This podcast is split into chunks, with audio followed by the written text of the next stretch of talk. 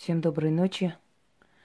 Я уже говорила и повторюсь, что месть и право на месть, и вообще порча как таковая, это часть работы любого колдуна и ведьмы.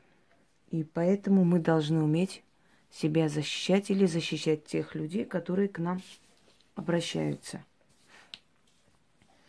Бывают моменты, когда, скажем, люди обращаются к правосудию, к государственному, да, но правосудие молчит, потому что, к сожалению, у нас законы несовершенны. И мы все это знаем. Да, но деваться некуда. Тогда приходим к практику, к человеку, который может нам помочь наказать того или иного человека.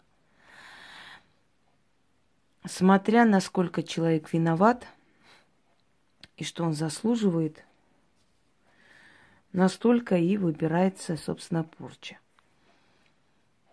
Хочу вам сказать, что порча – это очень энергозатратная работа, и вы все знаете, что здесь тратится очень много сил, энергии, поэтому всем подряд мы порчи не лепим. Это должно быть заслуженно. Даже для тех людей, которые приходят для того, чтобы наказать, они тоже должны иметь право на это наказание. Если человек сам виноват, просто хочет кого-то извести, то, конечно, будьте осторожнее. В данный момент я буду читать от своего лица, но вы, естественно, делая ритуал, будете читать от лица того человека, который к вам обратился. Вам нужно будет зажечь черную свечу, поставить свечу на фотографию человека, которого надо наказать. Это нужно читать три ночи подряд, после чего фотографию э, черной нитью обмотать и похоронить возле кладбищенской ограды. Оставляем тринадцать монет, водку, обычный откуп, и уходим. Но поскольку дело имеем с огнем, после того, как вы посмотрели свою работу и поняли, что уже легло и свершается, либо справедливая месть, либо э, работа, которую вам заказали, да? Вам нужно будет купить красную ткань,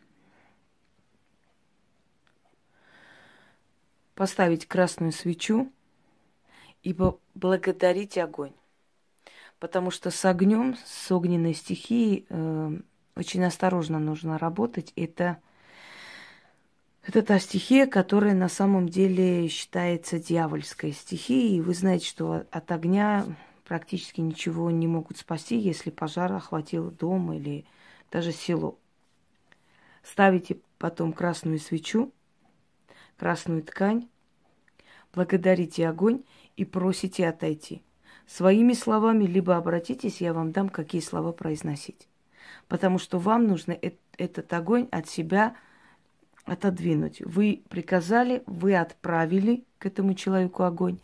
И вы должны не отозвать, а просто помириться с огнем, поблагодарить, то есть закончить э, с, с этой стихией свой разговор, чтобы огонь потом не мстила вам. Это очень опасная стихия, учтите. Следующий момент. Этот ритуал называется «Чёрный огонь». Но уникальность этой работы в том, что, ну вот, уже не раз проверено, поэтому я знаю, что именно нужно делать для того, чтобы получился вот такой результат и другой результат и так далее. Сейчас я вам объясню. Если вам, по сути, это отправка огня в жизнь врага. Если вам нужно, чтобы у этого человека все дела разладились, чтобы у этого человека начались психи, чтобы этот человек начал вести себя неадекватно, чтобы этот человек стал посмешищем, потерял работу и прочее, прочее, чтобы сгорело все его благополучие, если вам так хочется. Читайте этот заговор шесть раз.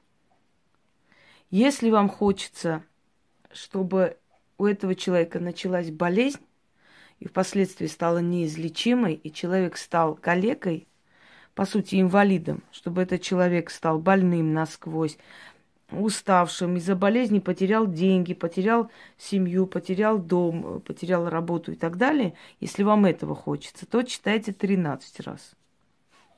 Если вы хотите, чтобы этот человек сгорел живем, то читайте шестьдесят шесть раз. Выбрать вам, что вы хотите для этого человека. Вы можете испробовать. Сначала прочитать шесть раз и посмотреть на результат. И так далее. Сразу круто не начинайте. Потому что иногда бывает, что силы дают шанс человеку. Потому что для силы мы все равны. И если, ну не мы, собственно говоря, мы для них особые люди, а простые люди равны. Если силы наказали одного человека, да, он пришел заказать порчу, надо посмотреть, может, этот человек заслуживает этого наказания. Если не заслуживает, то того человека проучить можно вначале. Потому что иногда дается шанс человеку одуматься, понять, что он не прав. Но если вы считаете, что сто процентов уверены, тогда смело вперед. Итак, если вы хотите, чтобы его дела сгорели, уничтожились, и он остался ни с чем, читаем шесть раз. Если вы хотите, чтобы он заболел и впоследствии из-за этой болезни умер рано, читайте тринадцать раз. Если вы хотите, чтобы этот человек сгорел действительно или взорвался в машине, или что-либо такое случилось, шестьдесят шесть раз. Начнем.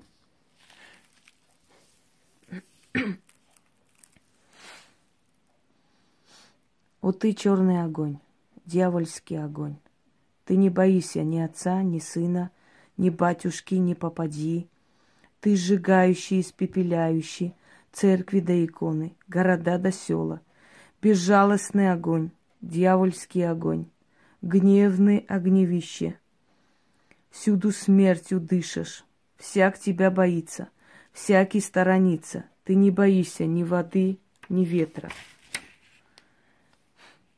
Чтобы тебя семеро не тушили, чтобы семьдесят не потушили, чтобы навеки не потушили, пока не испепелишь моих врагов.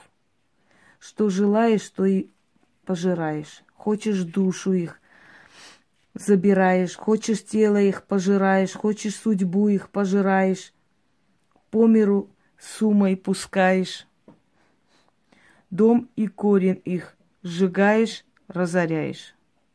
Черный огонь горит, дьявол зрит, слова дьявола закон. Перечить не посмеешь. К моим врагам иди, их дом испепели, их жизнь сожги, их судьбу жри, преврати в руины. Опали их души и хаты, чтобы им никто не помог. Никого не жалей, ни младенца, ни старца, испепели, сожги, убей. Не я приказала, а сам дьявол приказал, исполни. Ключ, замок, зарок. Вот этим ритуалом очень хорошо можно просто, э, скажем так, снять с рядов человека. Очень легко можно его сбить с толку и очень много испортить в его работе, в его делах, в его карьере и во многом другом. И вообще отличный ритуал, испробованный не раз. Попробуйте, сами увидите, что будет случаться.